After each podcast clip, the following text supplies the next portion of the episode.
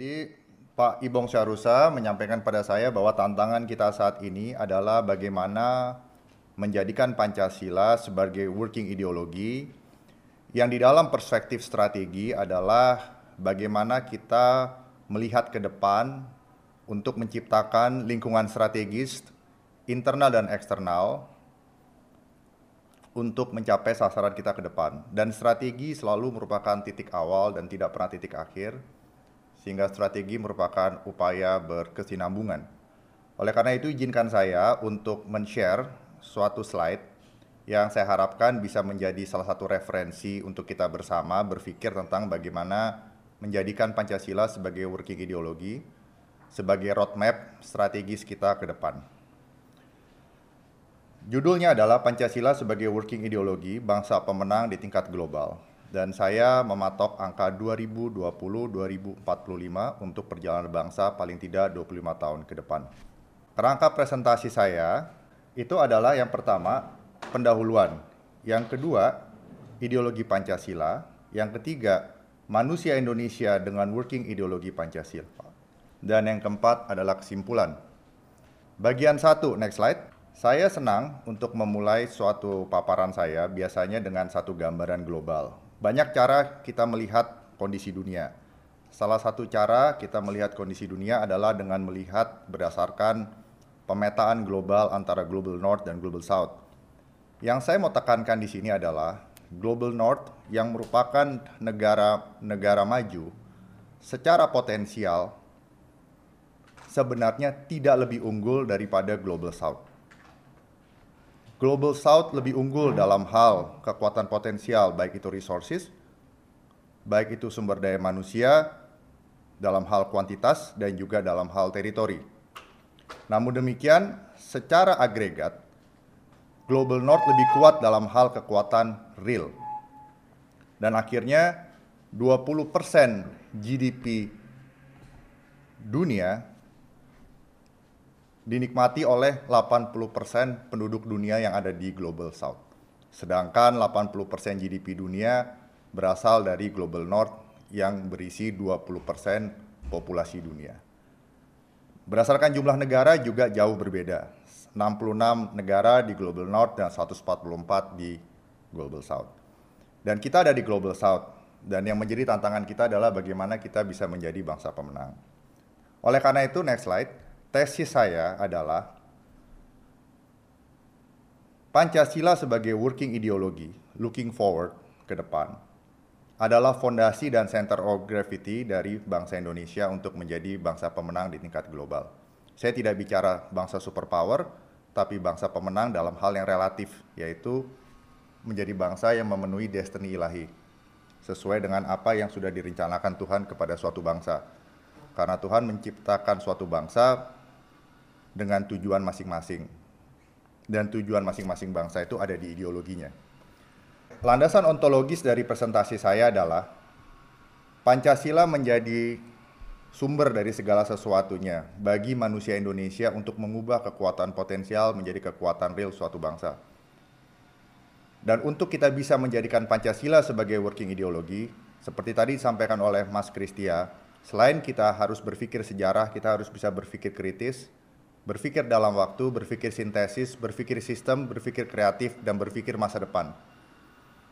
Karena apa yang menjadi working ideologi tersebut nantinya adalah backbone untuk kita membuat formulasi dan pelaksanaan strategi nasional.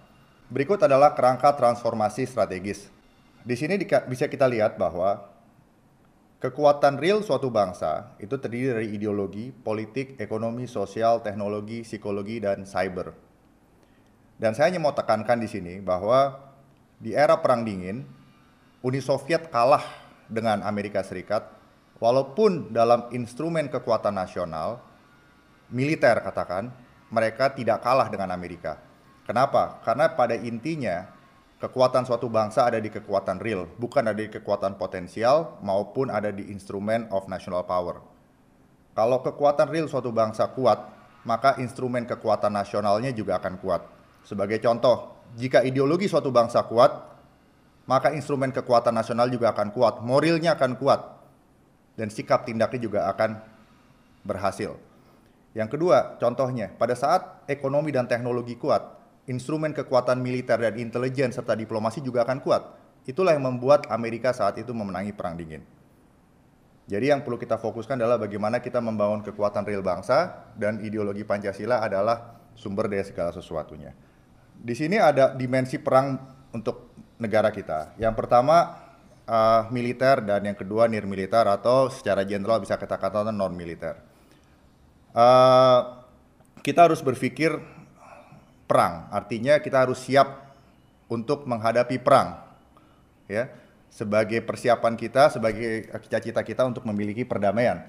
Tetapi di dalam era damai saat ini, kita tidak uh, tidak bisa berhenti berpikir perang, tetapi kita mungkin merubah cara pandang kita sehingga kita melihat bahwa manifestasi perang dalam manifestasi ancaman militer dalam konteks perang di dalam konteks damai paling tidak bisa dilihat dari lima dimensi ancaman. Yang pertama adalah politik, kedua ekonomi, ketiga teknologi, keempat psikologi, dan kelima adalah cyber.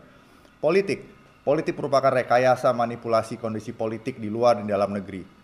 Pergulatan kita untuk mengikuti pemilu, merebut kekuasaan, siapa yang mengatur di negara ini, bagaimana kita memperoleh kekuatan di negara ini, bagaimana kita mempertahankan kekuasaan yang sudah diperoleh dan bagaimana kita bisa berkompetisi dengan negara lain. Itu semuanya bicara tentang politik. Nah, ada yang mau saya tekankan di sini, jika Clausewitz mengatakan bahwa perang adalah kelanjutan dari politik dengan cara kekerasan, dalam era postmodern itu adalah inversinya di mana setiap orang memiliki versi kebenaran masing-masing. Sehingga setiap orang sudah dalam dalam persepsi masing-masing sebenarnya sudah berperang sehingga politik adalah kelanjutan dari perang, bukan perang kelanjutan dari politik. Nah, sehingga di dalam interaksi dialektika antara satu dan lain pihak dengan kebenaran masing-masing itulah termanifestasikan dalam politik yang sekarang kita hadapi di era postmodern. Yang kedua adalah ekonomi, bicara mengenai akses ke sumber daya alam, industri, perdagangan dan finansial dan inilah lifeblood bagi suatu bangsa. Yang ketiga adalah teknologi, hubungan antara sains, inovasi, strategi dan superioritas bangsa. Yang keempat adalah bicara mengenai psikologi, emosi, opini, cara pikir, dan cara tindak suatu bangsa yang sangat ditentukan oleh ideologinya. Ideologi bangsa yang pemenang, ideologi bangsa yang ingin menjadi global global trendsetter, pasti mereka tidak gampang dikalahkan mentalnya. Dan cybernetik saya tekankan di sini karena cyber merupakan uh, domain baru selain domain darat, laut, udara, dan luar angkasa, di mana by one definition, cyber merupakan interaksi antara spektrum elektromagnetika yang tergabung yang terhubung dengan internet sehingga menciptakan ruang cyber di mana di dalam ruang cyber itu kepentingan nasional suatu negara diperjuangkan. Itulah cyberspace. Sementara cyber power bicara mengenai kemampuan suatu bangsa untuk menggunakan ruang cyber untuk mencapai untuk menciptakan keuntungan strategis, lingkungan strategis di seluruh uh, aspek instrumen of national power. Sementara cyber strategi merupakan seni dan juga uh, science untuk menciptakan kekuatan cyber bagi suatu negara. Inilah tantangan kita. Saya membahas satu buku singkat saja, buku yang pernah disampaikan oleh William Liddell di uh, Universitas Paramadina, bicara mengenai bagaimana menciptakan demokrasi yang bermutu di Indonesia dengan melakukan suatu, suatu apa studi pembandingan di Amerika. Di sini dikatakan bahwa demokrasi merupakan sistem politik menurut uh, Aristoteles yang terbaik dari yang terjelek. Sehingga demokrasi memang tidak bisa didinai menciptakan ketidakmerataan dalam hal sumber daya politik, ekonomi, dan sosial bagi warga negara. Ya. Dan demokrasi menurut Robert Dahl, ya, tokoh politik uh, uh, dari Dell uh, dari Yale University, hanya bisa bertahan jika sistem ekonominya adalah kapitalisme. Seperti itu. Sementara kapitalisme jika dikawinkan dengan demokrasi, tantangan terbesar adalah menciptakan ketidakmerataan. Itu sudah suatu kenyataan yang harus diterima. Oleh karena itu, William Liddell mengajak kita untuk melihat bahwa ada dua pendekatan. Yang pendekatan pertama adalah dengan pendekatan Karl Marx, pertentangan kelas. Yang kedua dengan pendekatan Machiavelli, yaitu pilihan terba pilihan yang bijaksana dari warga negara, pilihan individu dari warga negara dan pemimpin suatu bangsa. Nah, di sini dikatakan bahwa pertentangan kelas tidak memberikan solusi, Tetapi di sini ada tawaran uh, teori of action di mana suatu bangsa diwakili oleh pemimpinnya bisa mengambil tindakan untuk mengubah nasib bangsanya, menjadikan ideologinya termanifestasikan dalam tindakan. Nah, di sini ada lima pemikiran yang dikembangkan. Yang pertama dari Richard Neustadt, uh, pendiri dari sekolahnya Mas Ibong di Harvard Kennedy School, mengatakan bahwa seorang pemimpin itu harus mempunyai persuasion, power adalah power untuk membujuk. Ya, Pancasila bisa digunakan sebagai sarana untuk membujuk uh, counterpart lain di dalam pemerintahan. Yang kedua, James McGregor Burns itu salah satu tokoh sosialis di Amerika Serikat menekankan bahwa ideologi suatu bangsa bisa jalan jika pemimpinnya melakukan transforming leadership, bukan hanya transaksional leadership. Yang berikutnya John Kingdon mengatakan bahwa ideologi suatu bangsa harus termanifestasikan di dalam public policy yang efektif, yang selalu kontekstual terhadap setiap perkembangan. Yang berikutnya Richard Samuel. Richard Samuel bicara mengenai bullying, buying, dan inspiring. Mengambil contoh Presiden Soeharto. Presiden Soeharto membeli uh, warga, uh, rakyat Indonesia untuk mendukung beliau dengan memberikan pertumbuhan ekonomi yang tinggi saat itu. Dan membuling artinya siapa yang melawan saat itu berhadapan dengan ABRI. Dan yang ketiga ada inspiring. Pancasila menjadi simbol pemersatu yang inspiring oleh Pak Harto. Pada saat Pak Harto mengambil kekuasaan tahun 66, beliau langsung mengatakan, saya uh, ingin menjalankan Pancasila sesuai dengan apa yang beliau tafsirkan. Sama dengan yang Bung Karno lakukan awalnya. Dua pemimpin besar ini mengatakan bahwa saya akan memimpin dan pijakannya adalah Pancasila. Nah ini penting. Jadi masing-masing pemimpin mempunyai narasi yang unik. Apa itu Pancasila sebagai working ideologi di zaman itu. Yang berikutnya adalah Amartya Sen dan Martin Nussbaum yang bicara mengenai capabilities approach, yaitu uh, apa namanya ideologi harus bisa diukur uh, secara kuantitas, kira-kira begitu.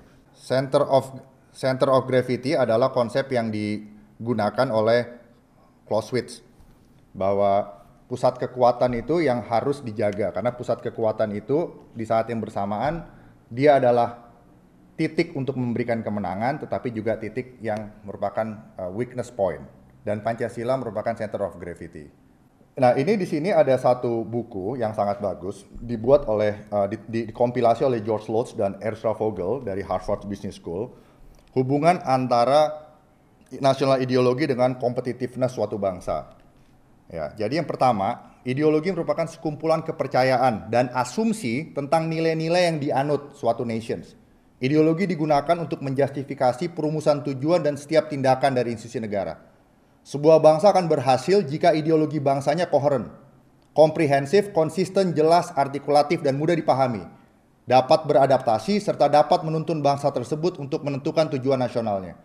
Nah, menurut mereka, perlu untuk memperkecil gap antara nilai-nilai ideologi yang idealis dengan apa yang dilakukan oleh institusi negara. Bahwa gap itu tetap akan ada dari tahun 45 sampai sekarang gap itu tetap ada.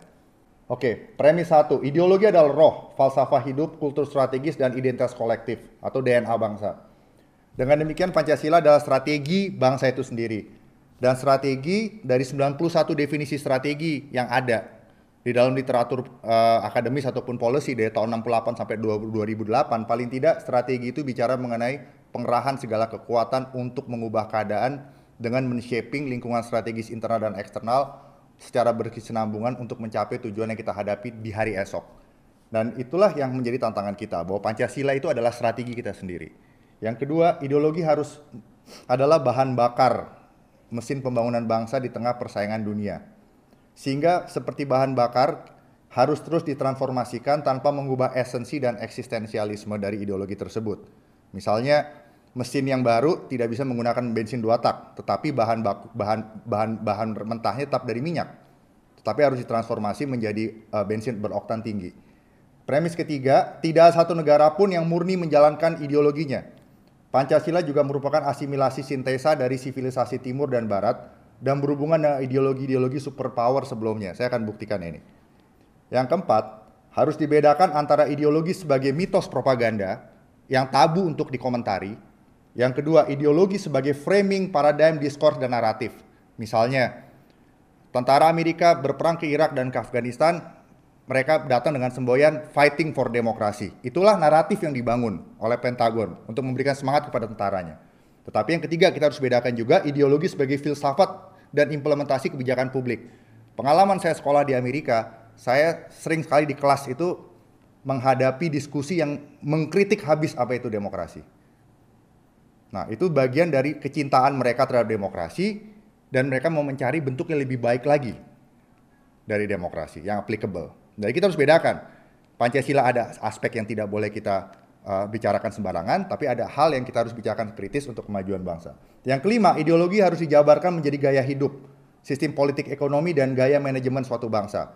Misalnya, di Jepang orangnya improve, bangsanya improve, mereka uh, menggunakan uh, manajemen kaizen atau harus improve. Yang berikutnya ada manajemen Taylorism atau Fordism di Frederick Taylor dan juga Henry Ford Kenapa? Uh, mereka meng, uh, apa, uh, mengembangkan uh, manajemen rasionalitas, manajemen saintifik. Kenapa? Karena mereka kapitalis. Kapitalis membutuhkan efisiensi penggunaan resources. Nah inilah penjabaran-penjabaran dari ideologi mereka. Next slide. Saya mau mengajak kita untuk melihat refleksi global. Sebentar lagi udah, saya sedikit lagi selesai. Di sini uh, kita lihat tahun 45 sampai tahun 90 dan tahun 90 sampai tahun 98 reformasi apa masuk ke Pak Harto 8 tahun pa, uh, waktu Pak Harto ya dan 2001 sampai sekarang. Kita bisa melihat bahwa di di era 45 sampai 90 terbagi dua posisi penafsiran Pancasila. Di bawah kepemimpinan Bung Karno, Bung Karno berusaha mengawinkan antara politik barat dan politik timur. Blok barat dan blok timur. Di era Pak Harto, Pancasila ditafsirkan mungkin dalam aplikasinya lebih condong ke barat ya dan dengan dengan kemenangan uh, blok barat saat itu yang mengalahkan uh, marxisme. Yang berikutnya kita masuk ke era reformasi ya. Kita masuk ke era demokrasi liberal dan sekarang di dalam konteks global terjadi pertentangan antara ideologi barat dengan antitesanya yaitu gerakan violent extremist movement dengan membajak uh, agama. Next slide. Nah, jika kita uh, mencoba merephrase uh, mencari meaning daripada Pancasila, saya mencoba bahwa yang, pertama, yang pertama adalah beriman kepada Tuhan, yang kedua adalah human dignity atau manusia yang bermartabat, yang ketiga persatuan nasional, yang keempat demokrasi, yang kelima kesejahteraan dan keadilan kolektif. Next slide. Yang pertama, pilar pertama, next slide. Slide 17. Ya, Tuhan Maha Tahu. Dia omnipresent, omniscience, omnipotent mengizinkan Pancasila sebagai ideologi bangsa. Berarti Tuhan sudah tahu perjalanan bangsa Indonesia ke depan. Jauh melebihi pengetahuan kita. Nah, tinggal kita perlu menggali Pancasila dan mengkontekstualisasikan. Dan kita harus berani mengatakan bahwa Pancasila adalah Indonesian exceptionalism. Sama seperti orang Amerika mengatakan American exceptionalism. Apa itu? Empat. Individualisme, individualisme, republicanism, demokratisme, dan persaingan bebas. Nah, seperti saya sampaikan sebelumnya, Walaupun Amerika itu individualism, Amerika juga merupakan bangsa yang Amerika walaupun Amerika individualism, Amerika juga ada aspek kolektivismenya. Yang yang berikutnya kita bisa lihat di sini next slide, slide ke-18. Slide ke-18 kita uh, slide 18 Agus ya. Tolong di sini kita bisa lihat sejarah superpower ya. Saya hanya mau mengatakan bahwa Superpower dari Assyria, Mesir kuno, Babilonia, Medo Persia, Yunani, Kaisaran Roma, sampai ke Ottoman Empire, Britania Raya, dan Amerikanisme sekarang. Mereka semua satu, loyal terhadap ideologinya. Tahu bagaimana menjadikan ideologi bangsanya sebagai working ideologi di, di level pelaksanaan. Yang ketiga, satu sama lain saling berhubungan. Contoh, pengaruh Assyria diambil oleh Mesir, pengaruh Mesir diambil oleh Babilonia, pengaruh Babilonia diambil oleh Persian, Persian diambil oleh Yunani sampai Alexander Agung, Iskandar Agung menggun sering menggunakan baju-baju Persia. Atau sekarang kalau bicara mengenai Indonesia sekarang kita hidup abad 21, kita berbahasa Inggris, membaca textbook berbahasa Inggris, kita juga belajar dari tulisan Latin yang adalah produksi dari negara-negara bangsa-bangsa superpower sebelumnya. Nah, uh, Semaksud di sini saya memberi contoh bagaimana House of Wisdom di bawah Khalifah Harun al-Rashid membangun suatu uh, knowledge center dengan menggabungkan nilai-nilai Islam, Judeo, dan Kristen untuk menciptakan ilmu pengetahuan yang berguna. Next slide. Nah, yang kedua, jika Tuhan adalah yang utama dari segala sesuatunya, kita harus memperlakukan manusia sebagai makhluk yang mulia. Nah, makhluk yang mulia yang harus cerdas, sehat, dan pintar. Nah, di sini saya memberikan kritik sedikit. Di Indonesia memang nilai manusia tidak semahal nilai di negara barat. Nah, contoh mohon maaf dengan segala hormat, di militer Amerika misalnya J1 dari militer Amerika itu adalah personil. Ya, sementara di Indonesia milit, eh, J1 adalah intelijen, J2 adalah operasi, J3 baru personil. Nah, ini suatu doktrin yang sangat mendasar bahwa begitu mahal nilai manusia. Karena menurut filosof Hannah Arendt, kelahiran suatu man, satu manusia melahirkan harapan yang tidak terbatas dari suatu bangsa. Ini harus menjadi working ideologi Pancasila. Next slide. Nah, jika manusia Indonesia sudah bermartabat, sejahtera, cerdas, pintar, taat hukum, saya yakin mereka akan sukarela bersatu. Itu eh, yang ketiga. Next slide, slide 21. Dan saya mau menekankan bahwa demokrasi Indonesia bukan demokrasi barat Jeffersonian, bukan juga demokrasi Marxisme, dan demokrasi juga bukan sesuatu yang togut, tapi demokrasi Indonesia mempunyai kekhasan yang diambil dari latar belakang budaya bangsa. Paling tidak kalau sekarang kita sudah menjalankan demokrasi terbuka, tolong kita harus bisa konsisten melaksanakan demokrasi itu berdasarkan empat indikator. Pemilunya jujur. Yang kedua, tidak ada intervensi asing. Yang ketiga, pemilihnya aman. Yang keempat, pejabatnya juga harus deliver. Next slide. Yang kelima, yang keempat, memang tidak gampang untuk menciptakan demokrasi yang diharapkan, ya, di mana ada pembagian resources ekonomi sosial politik dengan lebih equitable. Karena itu Max Weber mengatakan demo, berdemokrasi adalah seperti mengebor kayu keras. Butuh ratusan tahun di Amerika untuk bisa mempunyai presiden seorang African American misalnya. Nah, di, di, di slide ke-23, slide 23, saya mau tekankan bahwa sebagai working ideologi Pancasila harus dijalankan untuk bisa memanage konflik dalam uh, perbedaan pendapat dalam demokrasi. Di sini ada lima tahapan. Yang pertama adalah memanage perbedaan dengan cara damai. Yang kedua dengan cara yang persuasif di mana antara yang di dalam government dan di luar government mereka beroposisi, bersaing dan saling mengkritik dengan cara-cara yang sehat di dalam koridor hukum dan politik. Tetapi biasanya dari aktor negara di negara mana pun tergoda untuk menggunakan instrumen hukum dan politik untuk menangkan lawan politiknya. Sehingga mulai masuklah ke dalam tekanan politik. Nah, tekanan politik akan melahirkan kekerasan politik. Kekerasan politik akan melahirkan perang saudara. Next slide. Nah, yang kelima saya mau tekankan bahwa tadi sudah dijelaskan oleh uh, William uh, di, oleh, oleh dijelaskan oleh William Liddell bahwa uh, demokrasi dan kapitalisme menimbulkan masalah ketidakmerataan ya oleh karena itu kita harus bekerja bagaimana supaya sumber daya itu bisa terbagi lebih rata lagi. Dan sumber daya itu bukan hanya bicara ekonomi tetapi sumber daya sosial dan sumber daya lainnya. Karena cara marxisme sudah tidak berhasil pertentangan kelas. Yaitu sekarang bagaimana working ideologi Pancasila itu bisa bekerja di setiap individu manusia Indonesia, baik pemimpin dan juga rakyat secara umum, untuk masing-masing menjadi rakyat Indonesia yang produktif, inovatif, bersaing dengan sehat, dan akhirnya paling tidak bisa sebagai seperti negara-negara Skandinavia dengan konsep welfare state. Yang ternyata terbukti bahwa negara-negara kapitalisme, sosialisme yang seperti di Skandinavia lebih bisa menciptakan kesejahteraan daripada negara komunis. Dan kita bisa lihat, saya bisa jamin bahwa Kim Jong Un pasti sangat kaya karena resources dikuasai oleh Partai Komunis, sementara rakyatnya belum tentu. Next slide. Nah, saya hanya mau menekankan di gambar, next slide, di slide 25, ini bagaimana cita-cita di United Nation tentang keadilan dan perdamaian. Jadi kalau sila kelima belum tercapai, kita jangan kecewa. Karena itu upaya yang masih panjang untuk diperjuangkan. Slide 26, Pancasila harus menjadi roh dan jiwa, menjadi kultur strategis, karena jika kultur strategis itu uh, hilang dalam teori dalam teori strategic security, suatu bangsa itu akan punah.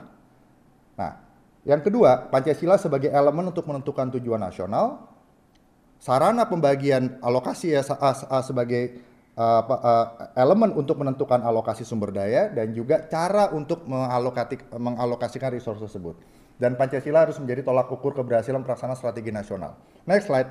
Slide 27 itu bicara mengenai cara mengukur keberhasilan Pancasila dengan indeks. Salah satu cara, ini salah satu cara public policy. Harus terukur. Kalau memang manusia Indonesia beriman, tolong tunjukkan dengan corruption indeksnya. crime indexnya. Kalau memang kedua, pastikan human development index kita lebih bagus misalnya. Itu gampang-gampang saja. Yang ketiga, social cohesion, cohesion indicator. Yang keempat, demokrasi index. Yang kelima, indeks-indeks berhubungan dengan equitability ekonomi. Seperti Gini coefficient, welfare state index, dan lain-lain. Nah, kalau kita mau lihat tahun 98 sampai tahun 2020, eh kalau kita mau lihat sejauh mana efektivitas reformasi kita, ya kita tinggal bandingkan saja. Tahun 97 dengan tahun 2020 bagaimana kondisinya? Seperti itu. Ya, uh, next slide. Nah, di slide 28 kita bisa lihat di sini bahwa Pancasila yang diimplementasikan akan melahirkan manusia yang beriman dan berkualitas, di mana akan menjadi manusia yang cinta akan persatuan. Dan keduanya merupakan backbone dari demokrasi yang berkualitas. Dan demokrasi di Indonesia juga harus menciptakan demokrasi yang memberikan welfare state. Nah, baru dari situ kita bisa mengharapkan rakyat Indonesia menjalankan hukum dengan baik sebagai rakyat yang cerdas. Next slide. Nah, bagian ketiga, saya hanya bagian ketiga singkat saja di halaman 30. Di sini kita bicara manusia Indonesia kalau saya mau coba uh, sarikan tantangan Pancasila sebagai working ideologi menjadikan manusia Indonesia beriman, bertakwa, jujur, bermoral, dan beretika. Pejabat juga tidak korupsi, kalau sudah ketahuan korupsi langsung mundur misalnya. Cerdas, progresif, inovatif, kerja keras, efisien, menabung, menghargai persamaan hak dan persaingan sehat, berwawasan global, global trendsetter, bahkan berani menjadi global trendsetter. Mental superpower, warga negaranya berani menjadi global trendsetter. Bermental pemenang, jangan bermental terjajah beradab dan taat hukum. Yang ketiga cinta bangsa dan penjaga persatuan. Yang keempat aktor dan penjaga demokrasi yang bertanggung jawab. Yang kelima manusia yang aktif menciptakan keadilan dan kemakmuran kolektif bagi bangsanya. Next slide. Di halaman di slide 31 saya bicara bagaimana working ideologi Pancasila harus bisa memberikan inspirasi kepada warga Indonesia untuk melihat peluang dan ancaman di lingkungan global. Sehingga kita bisa membuat strategi dan melaksanakan strategi yang berguna bagi kita. Sehingga di slide 32 di sini saya memberikan gambaran bahwa tantangan kita 25 tahun ke depan adalah meningkatkan indikator-indikator yang tadi kita bahas bersama. Nah, itulah tantangan kita ke depan. Kita mempelajari apa yang terjadi di masa lalu, tetapi tantangan strategi adalah bagaimana membuat masa depan terjadi seperti apa yang kita inginkan dan kita visikan. Bagaimana lingkungan internal, lingkungan eksternal ikut kepada kita. Nah, itulah tantangan kita. Dan bensin kita adalah Pancasila. Dan Pancasila menurut saya di slide 33, kalau kita mau menjabarkan Pancasila sebagai working ideologi, paling tidak kita harus berpikir intuitif sistem satu dan juga berpikir hati-hati. Artinya begini, intuitif kita harus punya intuisi. Ke mana bangsa ini akan melangkah. Ya, metodologis menyeluruh hati-hati seperti disampaikan oleh Bapak Moderator tadi. Kita melihat sejarah, pengalaman bangsa, hitungan-hitungan kuantitatif dan lain sebagainya. Tetapi pada akhirnya manusia bukan manusia yang 100% rasional. Ada yang namanya beyond rasional atau sistem satu. Cinta bangsa, ambisi, keinginan untuk menjadi global global trendsetter itulah yang membuat suatu bangsa menjadi maju. Next slide, kesimpulan. Yang terakhir dia 35 adalah Pancasila adalah DNA dan peta jalan bangsa Indonesia untuk memenuhi tujuan ilahi bangsa. Yang kedua, Pancasila adalah strategi dari bangsa itu sendiri dan strategi merupakan suatu story yang terdiri dari plot-plot yang dinamis seperti perjalanan hidup kita untuk mencapai suatu tujuan akhir yang diharapkan. Tiga, Indonesia dan Pancasila tidak hidup di ruang hampa. Dengan demikian kontekstualisasi perlu terus dilakukan tanpa berkompromi untuk prinsip-prinsip yang fundamental. Yang keempat, menjadikan Pancasila sebagai working ideologi membutuhkan teori tindakan atau teori of action, keberanian dan kreativitas strategis bangsa secara berkelanjutan termasuk mungkin rekalibrasi butir-butir Pancasila dan mewajibkan serta mempersuasi seluruh komponen bangsa untuk mengajarkan dan mengamalkan Pancasila dengan cara-cara yang kontekstual, misalnya dengan contoh cyber-based influence operations. Seperti tadi saya sampaikan bahwa Pancasila bisa kita kita mas kita kita kita gunakan sebagai mitos yang kita sebarkan di uh, uh, di anak-anak bangsa generasi penerus. Yang kedua, sebagai naratif yang kita kembangkan seperti bagaimana tentara Amerika bersemangat perang di luar negeri untuk mempertahankan demokrasi gitu. Yang ketiga sebagai filosofi dan sebagai kebijakan publik yang bisa didebatkan. Menurut saya itu saja yang menjadi uh, titik uh, titik berat saya di presentasi kali ini. Dan tantangan kita adalah kita bisa merubah masa depan, Pak, tapi kita tidak bisa merubah masa lalu. Dan juga uh, suatu bangsa yang bisa melihat uh, ke depan dan bisa bertindak untuk mengantisipasi apa yang sudah dilihat di depan itu akan menjadi bangsa yang menang. Sama seperti di dalam sejarah agama-agama Ibrahimik, Ibrahimik kita pelajari mengenai Nabi Yusuf yang mampu melihat masa depan akhirnya membuat Mesir saat itu menjadi jaya. Karena dia bisa melihat masa depan dan dia bisa melakukan hal yang tepat karena dia sudah melihat masa depan. Menurut saya itu saja dan uh, menjadikan Pancasila sebagai working ideologi adalah proses social engineering yang menantang. Dan kita bisa melakukan itu butuh waktu dan harus butuh uh, uh, apa namanya keberanian politik dari kepala pemerintahan dan didukung oleh para intelektual dan juga dengan uh, semangat untuk memberikan uh, kepada generasi penerus 25 tahun ke depan supaya mereka benar-benar berjiwa Pancasila dalam konteks yang sesungguhnya artinya mereka bisa sadar bahwa tanpa Pancasila mereka ibarat manusia yang tanpa roh. Sekian uh, terima kasih uh, pada siang hari ini saya mohon maaf kalau ada yang kurang jelas atau ada kata-kata yang uh, tidak tepat. Terima kasih salam hormat untuk semuanya. Tadi kita sudah mendengarkan uraian Bung Wibawanto. Saya lihat nih Bung Wibawanto ini kalau toh BPIP mau dipertahankan kayaknya dia cocok nih jadi kepala BPIP-nya nih. Jadi beberapa minggu terakhir ini kita mengalami hiruk pikuk pembahasan rancangan undang-undang tentang haluan ideologi Pancasila. Beberapa orang bertanya sama saya kalau bicara tentang Pancasila sebagai working ideology, terus gimana itu yang lagi rame-rame dengan RUU HIP itu. Ya, bagaimanapun juga harus sedikit banyak disinggung juga ya bagaimana Pancasila itu sudah final dan merupakan hasil proses dinamika berpikir dan kompromi para founding fathers kita. Orang-orang yang memiliki kapasitas intelektual yang luar biasa dan juga memiliki integritas moral yang tinggi dan telah menunjukkan membuktikan pengorbanannya untuk memperjuangkan kemerdekaan bangsanya.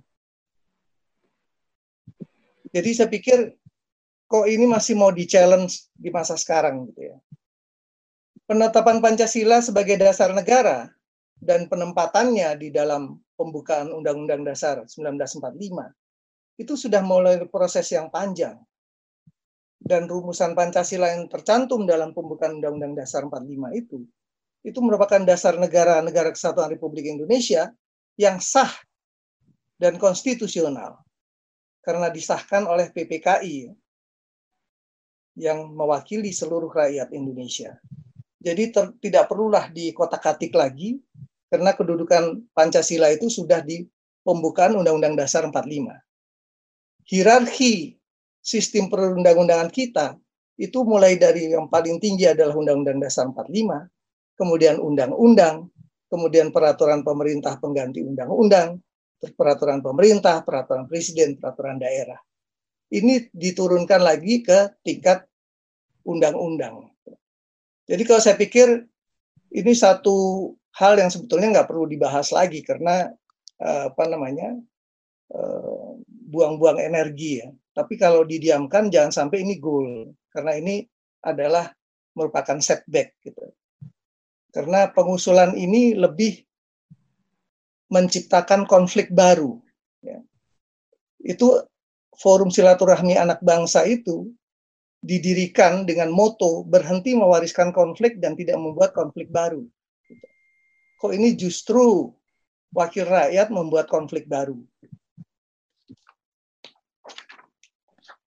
para pejuang kemerdekaan kita sudah mengantarkan rakyat ke depan pintu gerbang kemerdekaannya, sehingga kita mempunyai hutang sejarah untuk mengisi kemerdekaan itu. Dan segala sesuatunya sudah diperhitungkan oleh founding fathers kita. Bahwa untuk mencapai masyarakat adil dan makmur, itu kita harus menata diri kita sendiri dengan merdeka. Maka dari itu mereka semua memperjuangkan kemerdekaan bangsanya. Kemudian setelah merdeka dipercaya kita akan tidak mudah terkena politik divide et impera. Sehingga kita harusnya bersatu. Dengan bersatu kita bisa berdaulat dan dengan berdaulat kita bisa mewujudkan masyarakat adil dan makmur. Nah, sekarang persoalannya kemerdekaan hak segala bangsa itu sudah diakui oleh dunia internasional dan PBB. Tapi masalahnya di negara yang merdeka ini apakah kita berdaulat? Nah, ini jadi PR kita bersama agar kita berdaulat, kita harus bersatu. Maka dari itu saya melihat gonjang-ganjing selama ini itu adalah ancaman terhadap persatuan dan kesatuan bangsa. Jadi nggak perlu dibahas ansih tentang Pancasilanya. Pancasilanya udah final, udah selesai. Udah hasil pemikiran orang-orang yang bukan sekedar terdidik, tapi tercerahkan untuk bangsanya. Ya. Ini Indonesia ya sebagai negara yang berdasar Pancasila itu menduduki peringkat ke-61 dari 151 negara yang di assess, yang dikaji ya, berdasarkan Islamicity Index. Ya. Itu berdasarkan Quran dan hadis, di mana sistem ekonomi Islam diterapkan. Dengan kriterianya yaitu tercapainya keadilan ekonomi dengan pembangunan ekonomi berkelanjutan. Kemudian juga kesejahteraan serta kesempatan kerja yang luas dan penerapan sistem ekonomi dan finansial yang islami. Ironinya, Indonesia yang menganut Pancasila, dasar negara Pancasila, dan mayoritasnya Muslim, itu menduduki peringkat ke-61 dari 151 negara. 10 negara pada peringkat tertinggi itu justru Selandia Baru, Swedia, Islandia, Belanda, Swiss, Denmark, Irlandia, Norwegia, Luxembourg, dan Australia. Sementara Malaysia itu tempat ke-45 dan Singapura di tempat ke-28. Jadi kalau kita lihat sekarang ini, memang kita ini sering kali terjebak sama simbol status saja. Kita terjebak pada simbol-simbol. Maka dari itu, webinar ini mau menggali bagaimana Pancasila ini sebagai working ideology, sebagai diimplementasikan dalam kehidupan sehari-hari, baik oleh lembaga eksekutif, lembaga legislatif, dan orang per orang rakyat Indonesia. Muhammad Abduh waktu itu juga mengatakan, I went to the West and saw Islam, but no Muslims. I got back to the East and saw Muslims, but no Islam. Jadi kita nih harus betul-betul terlepas dah dari simbol-simbol itu. Betul-betul satunya kata dan perbuatan. Kita sering kali banyak lihat kawan-kawan kita, para aktivis-aktivis perjuangan tempo hari, ternyata setelah masuk ke lingkaran kekuasaan, ya tak ubahnya seperti yang mereka protes gitu ya. Economic Islamicity Index ini diciptakan oleh Profesor Hussein Askari dari George Washington University dan juga Profesor Syekh Rahman namanya ya. Itu uh, dikaji setiap tahun itu juga kalau menurut uh, Social Progress Index ya yang mengukur pembangunan di 149 negara menurut dimensi kemampuan masyarakatnya memenuhi kebutuhan pokoknya terus membangun landasan yang memungkinkan masyarakat meningkatkan kualitas hidupnya secara berkelanjutan dan juga kesempatan untuk berusaha. Hasil kajian menunjukkan 10 peringkat teratas kembali diduduki oleh Norwegia, Denmark, Swiss, Finlandia. Halo? Oh, mati.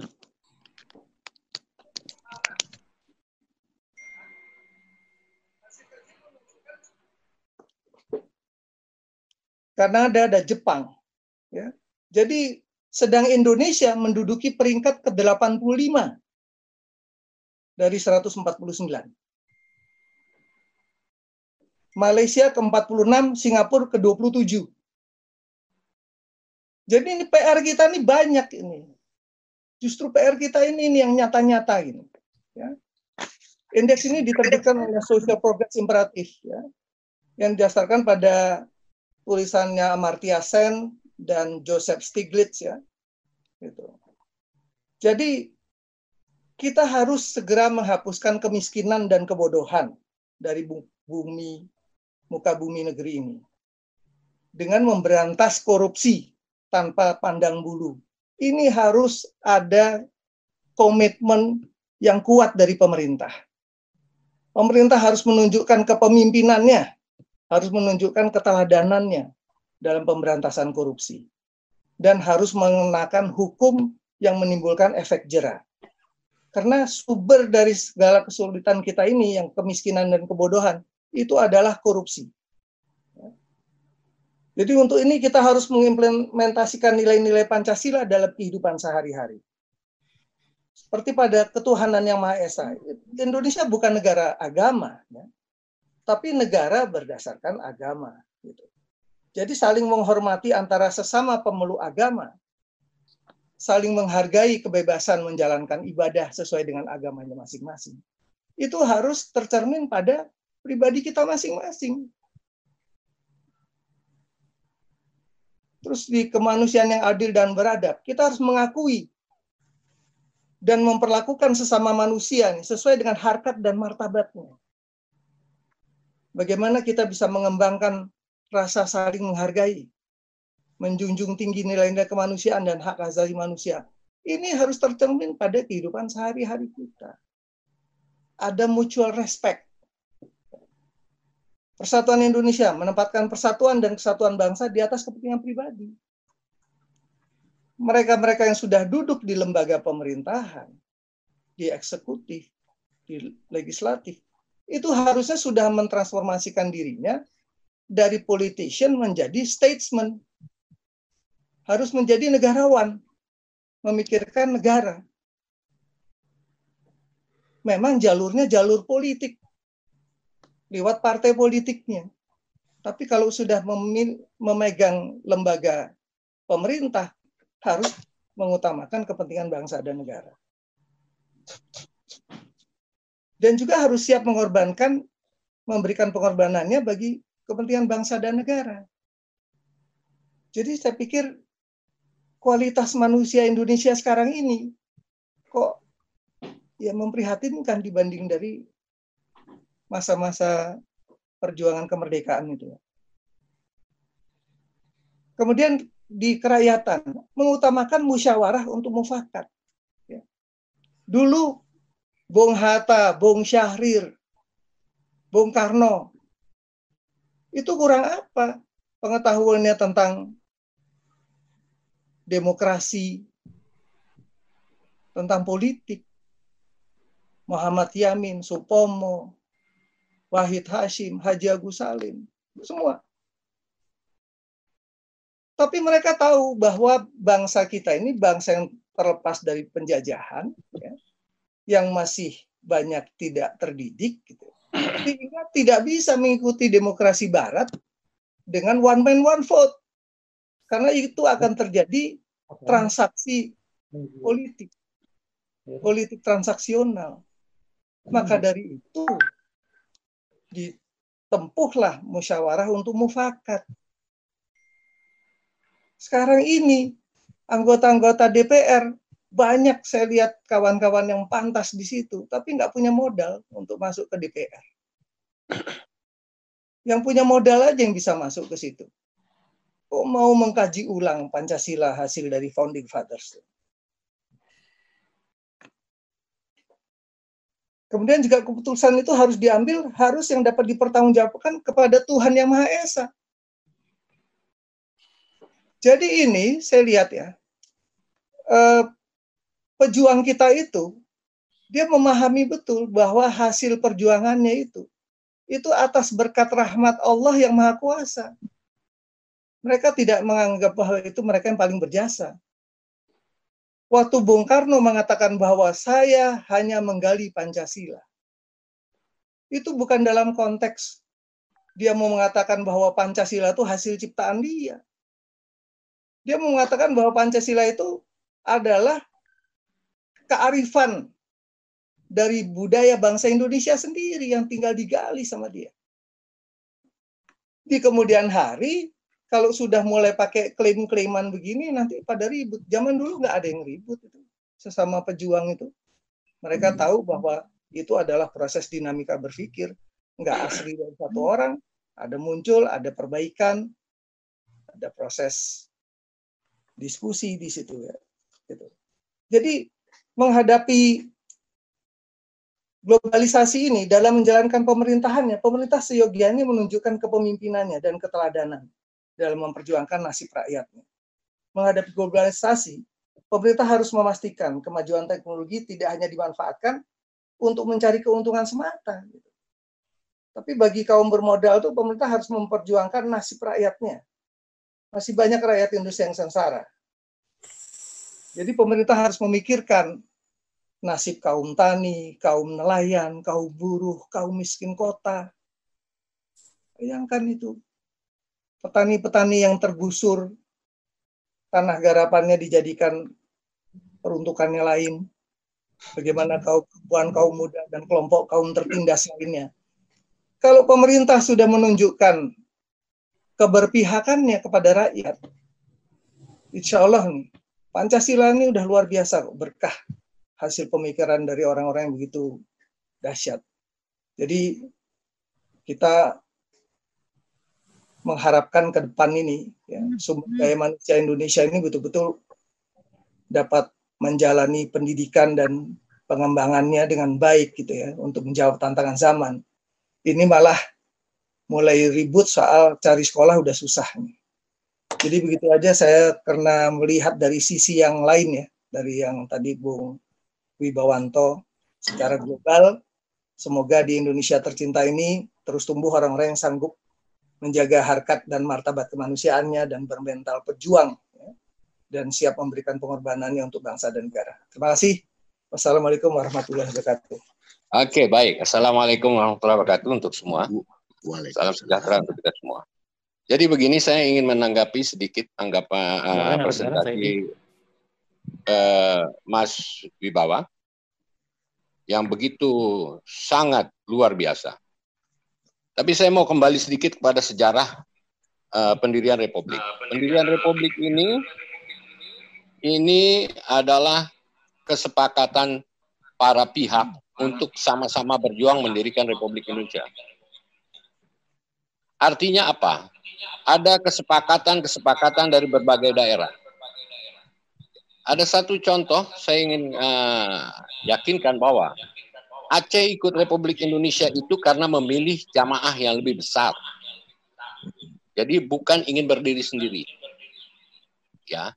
Karena itu saya dengar sendiri dari kakek saya. Dan kakek saya itulah yang berbicara dengan Soekarno.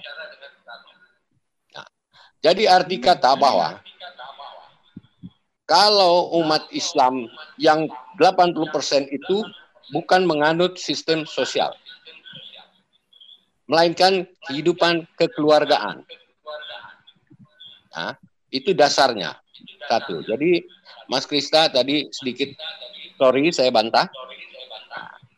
Yang kedua, bahwa Pancasila itu digali adalah akibat dari perbuatan pejuang Republik Indonesia yang tidak memiliki kekuatan senjata, tapi bersama-sama merasa sebagai sebangsa, bersaudara, dan berjuang untuk kemerdekaan dan untuk dapat melaksanakan pemerintahan yang lebih baik daripada penjajah. Jadi kekuatannya adalah keimanan. Masyarakat sebelum 17 Agustus jauh lebih Pancasilais. Kenapa? Karena mereka orang-orang beriman, menjalankan ritual agamanya, dan mereka menjadi manusia yang beradab dan berkeadilan.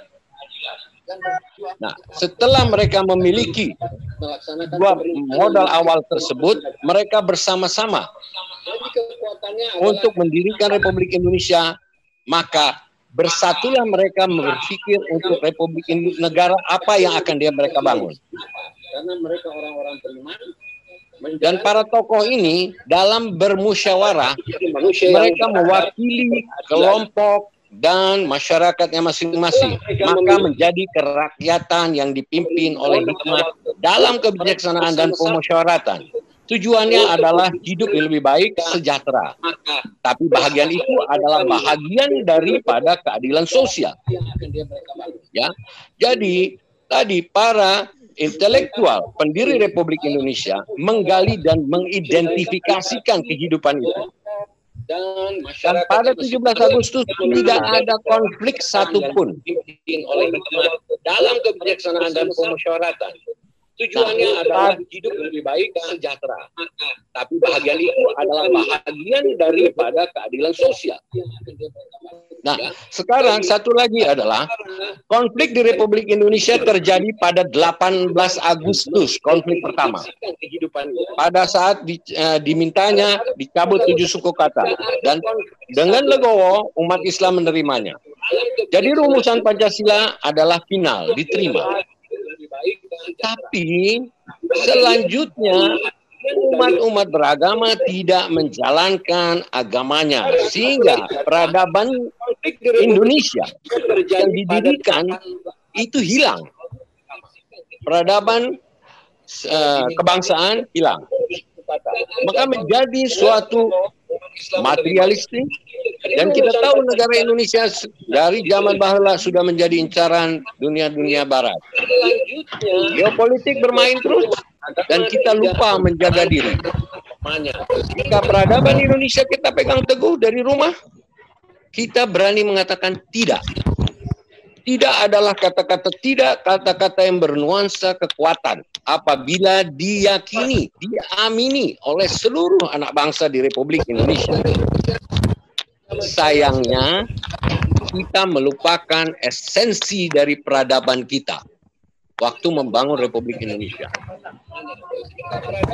Jadi kita, saya sepakat dengan Pak Martiono, saya sepakat dengan Mas bahwa demografi pemahaman Pancasila perlu dipeta ulang. Bila diyakini, diamini oleh seluruh anak bangsa di Republik Indonesia. Sayangnya kita melupakan esensi dari peradaban kita waktu membangun Republik Indonesia. Jadi, jadi kita, saya sepakat dengan Pak Martiono, saya sepakat dengan Mas bahwa demografi pemahaman Pancasila perlu dipeta ulang. Bila diyakini, diamini oleh seluruh anak bangsa di Republik Indonesia. Jadi kira-kira demikian bahwa yang dipresentasikan uh, Mas Wibawa itu selanjutnya setelah peradaban yang hidup secara Pancasilais di Republik ini menjadi kehidupan ideologi keseharian.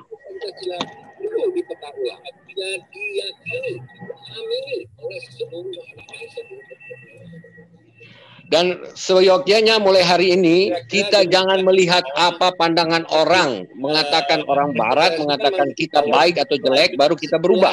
Peradaban yang hidup secara Pancasilais di Republik ini menjadi kehidupan ideologi keseharian. Jadi kalau kita tidak meng, uh, menggali ke dalam dan menjaga sustainable peradaban bangsa maka hilang gitu sebentar lagi. Apa pandangan orang mengatakan orang barat mengatakan kita baik atau jelek baru kita berubah. Peradaban yang hidup secara Pancasilais ini menjadi kehidupan ideologi keseharian. Jadi kalau kita tidak meng, uh, menggali ke dalam dan menjaga sustainable peradaban bangsa maka hilang gitu melihat apa pandangan orang mengatakan orang barat mengatakan kita baik atau jelek baru kita berubah. Peradaban jadi kira-kira demikian dari okay. saya. Mohon maaf kalau agak terlalu to the point dan hmm, keras. Terima kasih. Assalamualaikum. Waalaikumsalam warahmatullahi wabarakatuh. Terima kasih uh, Bung Zaidi yang telah menyampaikan. Kita ngomong dari tadi. Serasin dikit aja. Edi. Ya, serasin dikit. Uh, uh, saya, saya sedikit ingin mengklirkan aja nah. yang tadi saya ke Profesor Sumitro Daum Raharjo yang mengatakan bahwa kita memang dulu berpikir lebih ke sosialis ketika belum merdeka. Sosialisme. Tapi sosialismenya oleh Bung Hatta diarahkan dibuat menjadi sosialisme religius. Itu aja untuk jadi bukan bukan sosialisme uh, kiri. Terima kasih Bung Misdaidi atas uh, beberapa cuplikan sejarah yang menurut saya ini berguna bahwa uh, statement atau tekad dari masyarakat Aceh kala itu yang disampaikan sendiri kepada Bung Karno bahwa keimanan adalah kekuatan Aceh.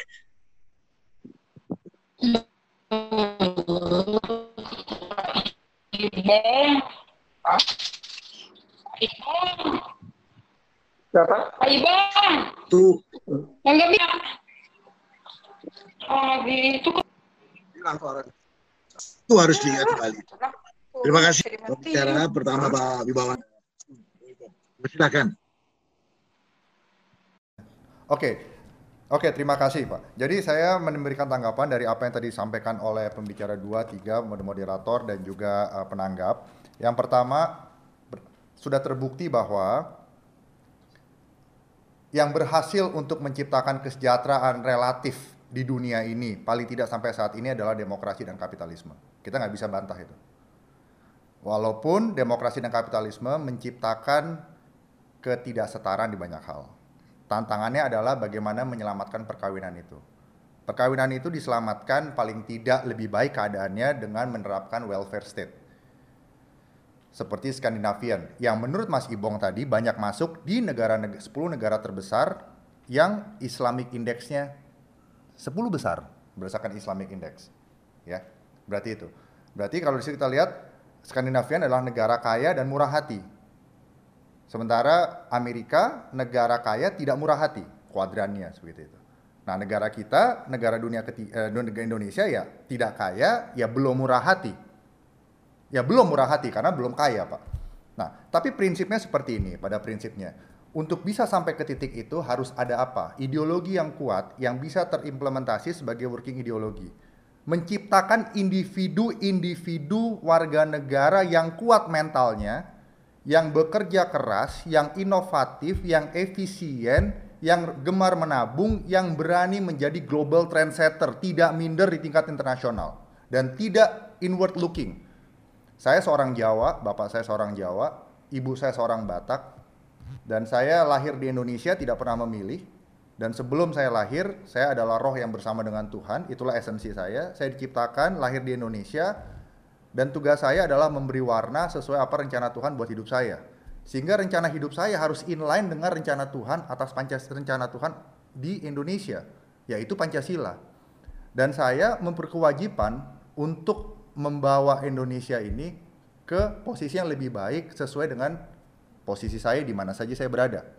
Nah, spirit itu yang membawa saya dari kecil sehingga saya pada saat di luar negeri saya tidak pernah takut berkompetisi di tingkat global di dalam kapasitas saya. Dan saya menganggap bahwa kompetisi global itu sesuatu yang tidak bisa dinafikan.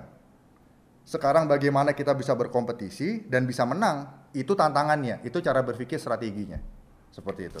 Jadi kita tidak perlu mendramatisir akan karena dra, karena dramatis mendramatisir adalah melihat masa lalu dan menga, mem, mem, memikir bahwa harusnya demikian, harusnya demikian, harusnya demikian. Oke, itu dramatis begitu. Kalau strategis berpikir bagaimana kondisi hari ini akan bisa kondisi hari ini bisa berubah ke kondisi yang lebih baik di kemudian hari sesuai yang kita inginkan. Dan kalau perlu kita membuat orang-orang berpikir seperti kita, orang-orang mengikuti apa yang kita mau dan kita bisa memberikan teladan contoh seperti dulu superpower Amerika misalnya yang sekarang jadi superpower Amerika nanti suatu saat superpower itu juga akan turun ya American exceptionalism mereka terpanding terpanggil bahwa apa yang mereka miliki merupakan pembelian dari pemberian dari Tuhan terus mereka perlu me, me, apa, menyebarkan di tingkat global kira-kira seperti itu. Nah, semua sistem manusia tidak ada yang sempurna, itu satu ya. Pasti semua ada kelemahan. Yang kedua, tadi tanggapan mengenai BPIP, uh, menurut saya kalaupun perlu dibuat BPIP dan perlu dipertahankan BPIP, BPIP harus apolitical dalam arti kata tidak boleh terlibat langsung dengan political practice. Yang kedua harus uh, diisi oleh orang-orang yang mempunyai jus, artinya spirit yang lebih. Tidak bisa hanya dengan cara-cara yang konservatif dan konvensional untuk bisa membumikan Pancasila. Cara-caranya harus cara-cara yang luar biasa. Misalnya, sekarang 181 juta orang menggunakan ruang cyber setiap harinya di Indonesia di mana 90% dari 80% dari situ adalah usia muda. Nah, bagaimana berbicara sama mereka di ruang cyber? Itu merupakan suatu tantangan. Bagaimana itu menjadikan uh, working ideologi di tingkat keseharian? Itu juga merupakan tantangan. Yang berikutnya, indikator lokal dan nasional yang Pak Martiano sampaikan itu benar sekali, Pak. Idealnya, Pak, itu harusnya dibuat suatu survei nasional secara berkala dengan mengukur tiga hal, Pak. Di sini saya sudah buat keyakinan Belief, cara pikir, mindset. Yang ketiga sebagai cara tindak atau pelaksanaan nilai-nilai Pancasila, action behavior. Jadi diukur dari tiga, tiga indikator. Ya, berkala di setiap daerah pasti hasilnya berbeda-beda. Untuk jadi kita perlu tracking itu, Pak. 5 tahun, 10 tahun, 15 tahun ke depan kita perlu tracking. Yang berikutnya indikator-indikator tersebut perlu menjadi uh, apa namanya uh, performance uh, measurement dari pejabat yang terpilih dan itu harus diumumkan di depan publik supaya orang bisa melihat langsung bagaimana warganya terhadap Pancasila baik dalam belief system dalam uh, uh, apa cara pikir dan juga cara tindak yang kontekstual dan juga kita harus men-challenge dunia uh, dunia akademis untuk bisa mengembangkan ideologi Pancasila itu di segala lini. Seperti tadi saya sampaikan, bagaimana uh, manajemen kaizen di Jepang itu bisa muncul karena budaya improvisasi di Jepang. Bagaimana budaya apa uh, culture kultur manajemen uh, Fordism Henry Ford atau uh, Frederick Taylor Taylorism uh, dalam hal scientific management bisa dikembangkan karena mereka adalah negara kapitalis yang menggunakan resource secara efisien. Tapi mereka juga melihat bahwa itu nggak bisa menjadi uh, bukan merupakan solusi yang uh, sempurna sehingga masuklah pendekatan sosiologi waktu itu bagaimana me me membuat harmonisasi yang lebih baik antara aspek labor dan capital. Sehingga pendekatan yang digunakan bukan hanya pendekatan engineering, bukan hanya pendekatan ekonomi, tapi pendekatan sosiologi untuk mengatasi masalah labor and capital. Nah, jadi cara-cara seperti ini tadi saya bilang bahwa Pancasila harus dilihat dari tiga hal. Yang pertama, sebagai mitos dan propaganda. Mohon maaf, bahwa itu memang perlu sebagai mitos pemersatu. Yang kedua, sebagai framing uh, paradigma diskurs dan naratif yang dikembangkan berdasarkan saya uh, jadi menggiring orang Indonesia untuk melihat dunia itu seperti apa dari Pancasila. Seperti orang Amerika misalnya melihat demokrasi, menggunakan demokrasi sebagai naratif. Yang ketiga, Pancasila sebagai ideologi yang bisa didebatkan, bagaimana diimplementasikan. Kalau kapitalisme bagaimana efisien, kalau sosialisme bagaimana membagi resource lebih equitable, and so on and so on and so on. Nah, menurut saya itu merupakan suatu bentuk teori of action yang memang harus dilakukan. Uh, menurut saya itu saja uh, dan saya setuju bahwa uh, apa namanya uh, uh, kita harus uh, tidak perlu me meributkan menurut saya kapitalisme, sosialisme, marxisme, individualisme atau egoisme. Menurut saya kalau kita bilang bahwa tidak ada tempat buat individualisme di dalam Pancasila, menurut saya itu lip service, mohon maaf. Tidak ada, tidak mungkin. Individualisme harus dibedakan dengan egoisme setiap manusia yang lahir di dunia ini harus bertanggung jawab sama dirinya sendiri. Apa mau saya ikut pemilu, saya menang, kursi saya saya kasih ke Mas Ibong? Kan nggak mungkin. Dengan dengan permusyawaratan nggak mungkin. Nah teman saya bagaimana harus berkompetisi dengan benar itu.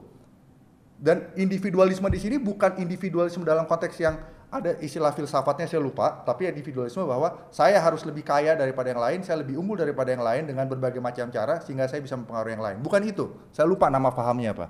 Tapi individualisme di sini mengajarkan bahwa setiap warga Indonesia merepresentasikan harapan yang tidak terbatas. Siapa pun mereka, anak petani, anak jenderal, anak politisi, mereka berhak jadi presiden, berhak jadi orang-orang yang membangun bangsanya. Kita harus tanamkan itu dari kecil. Nilai mereka sama.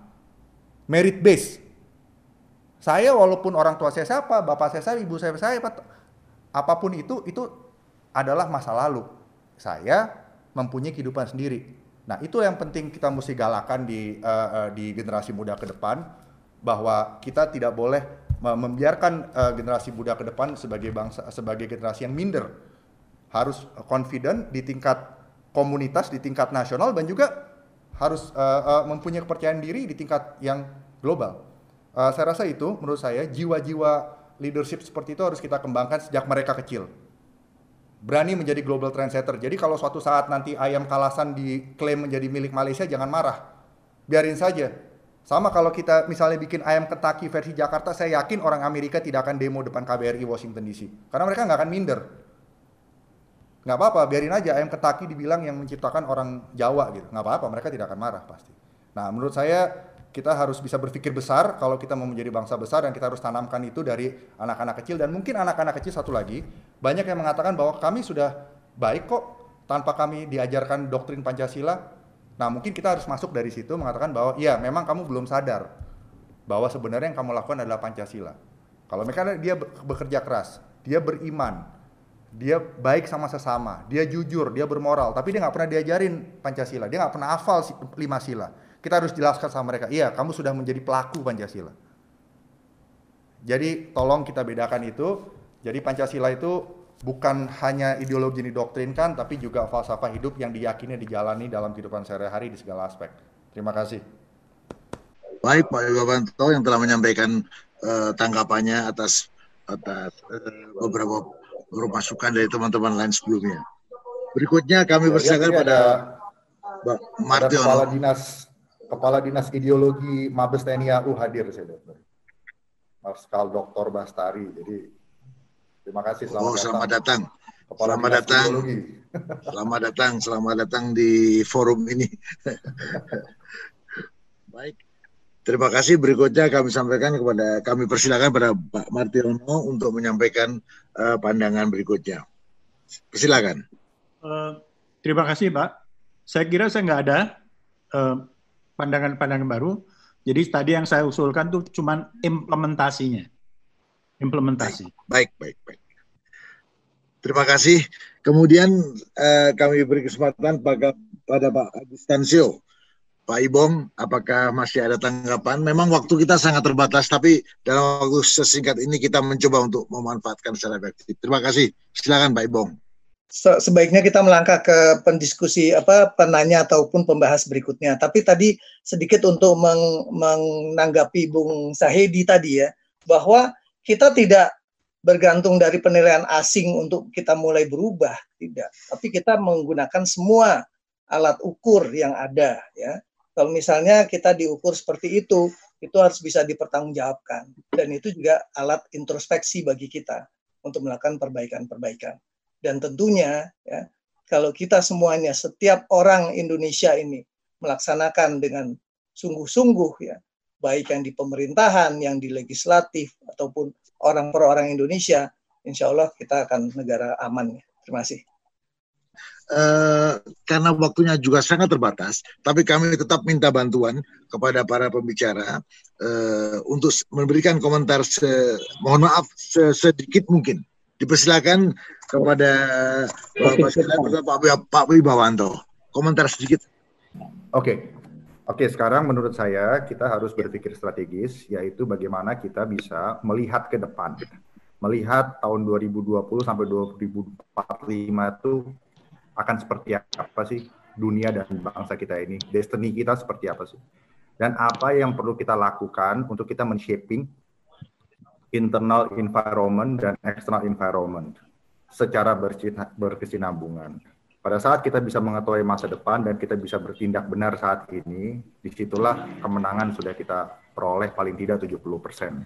Selanjutnya, kita harus ingat bahwa Pancasila itu adalah roadmap tujuan ilahi dan strategi dasar dari bangsa Indonesia. Dan dalam konteks strategi, strategi itu tidak bisa berdiri dalam ruang vakum dan strategi itu terdiri dari plot-plot, plot-plot story dalam kehidupan berbangsa. Jadi kita harus fleksibel untuk bisa terus shaping dan adapting tetap uh, dengan keadaan. Masukan-masukan mengenai UD 45 dan lain sebagainya tadi, itu merupakan masukan yang harus kita hargai, di mana sekarang kita berpikir strategis. Apa yang perlu kita lakukan saat ini untuk achieve yang kita mau hadapi di masa mendatang. Saya rasa menurut saya itu saja, dan kita harus berpikir, berpikir keras dengan pemikiran-pemikiran yang out of the box, dengan berpikir kritis, berpikir dalam waktu, berpikir sintesis, berpikir sistem, berpikir kreatif untuk bisa melihat dan acting uh, ke depan, berpikir future. Saya rasa itu saja. Terima kasih. Maaf, Mas Wibawa, Mas Wibawa, maaf.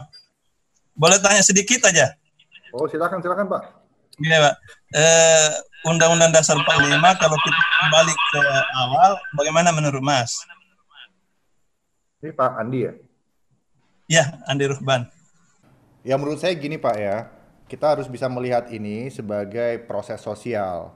Jadi kalau memang ini diterima oleh pemimpin Indonesia, diterima secara konstruktif oleh seluruh rakyat Indonesia secara mayoritas dan menguntungkan kepentingan nasional untuk 20 tahun, 25 tahun ke depan paling tidak untuk menjadi bangsa yang kompetitif di tingkat global, kenapa tidak? Karena cara berpikir harus cara pikir strategi cara pikir strategi itu selalu harus bicara dari titik awal, tidak pada titik akhir. Jadi kita tidak perlu mendramatisir, harusnya begini, harusnya begitu. Ya, yang kita perlu lakukan sekarang, apa yang bisa kita lakukan sekarang untuk shaping condition. Kalau memang itu yang terbaik, katakanlah itu terbaik. Terbaik di sini kan ini ada justifikasinya, Pak. Karena kita bukan Tuhan. Kalau Tuhan tahu semuanya, dia omniscient, omnipresence, omnipotent. Kita nggak tahu. Mungkin dengan dirubah jadi lebih baik mungkin dengan dirubah jadi tidak lebih baik. Nah, tetapi yang jelas di sini kita harus berpikir dengan uh, strategic thinking satu atau strategic thinking dua, ada intuisi, ada uh, apa namanya perhitungan-perhitungan beyond rasional dan juga penghitungan-penghitungan rasional yang akhirnya diterima dan pada saat apa pun keputusan yang diambil nanti kita sepakat ini menjadi satu blueprint baru gitu loh Pak. Apakah ini diterima, nggak usah diributin lagi atau direview ulang begitu. Menurut saya sih kayak gitu aja. Dan makanya makanya kalau memang BPIP itu perlu ada menurut saya, ya memang BPIP itu sebagai center of gravity-nya bangsa Indonesia, institusi apa center of gravity-nya instrument of power Indonesia. Kalau memang Pancasila adalah center of gravity-nya Indonesia, berarti BPIP itu tidak bisa melakukan hal-hal yang biasa-biasa saja, harus hal yang luar biasa karena tugasnya paling berat di Indonesia ini berarti. Ya kayak Hanya, Bung Karno dulu kan buat dekret presiden 5 Juli kembali ke Undang-Undang Dasar 45. Kan bisa aja mungkin presiden membuat begitu ya. ya, ya itu bisa saja. Kenapa nggak bisa? Apa yang dilakukan Donald Trump juga sekarang banyak yang sangat banyak bertentangan dengan apa yang Obama lakukan. Jadi menurut saya seperti tadi disampaikan tadi oleh Pak Martiono, bagaimana membuat demokrasi dan kapitalisme itu perkawinannya itu bisa melahirkan sila kelima, implementasi sila kelima yang lebih baik. Yang kedua, bagaimana kita bersaing dalam era globalisasi ini artinya begini, bagaimana kepentingan nasional kita dengan semangat nasionalisme bisa bertahan dan bahkan bisa unggul di era globalisasi gitu deh melihatnya. Jadi jangan terdikotomi paham satu dua karena paham-paham itu juga buatan manusia pak. Iya iya. Ya. Sekarang bagaimana kita melihat strategi berpikir strategi aja gitu. What ya, next? Betul. What next? What next? Gitu. Menurut saya itu pak ya. Terima kasih. Jadi, Terima kasih. Saya dari iya, Makassar. Iya, pak. Iya Pak Andi, salam hormat. Dokumentasi aku kirim ke pengurus FSAB WAB. WA. Oke. Okay. Pokoknya sekarang judulnya gini, judulnya sudah ditemukan calon Apa? kepala BPIP. Betul.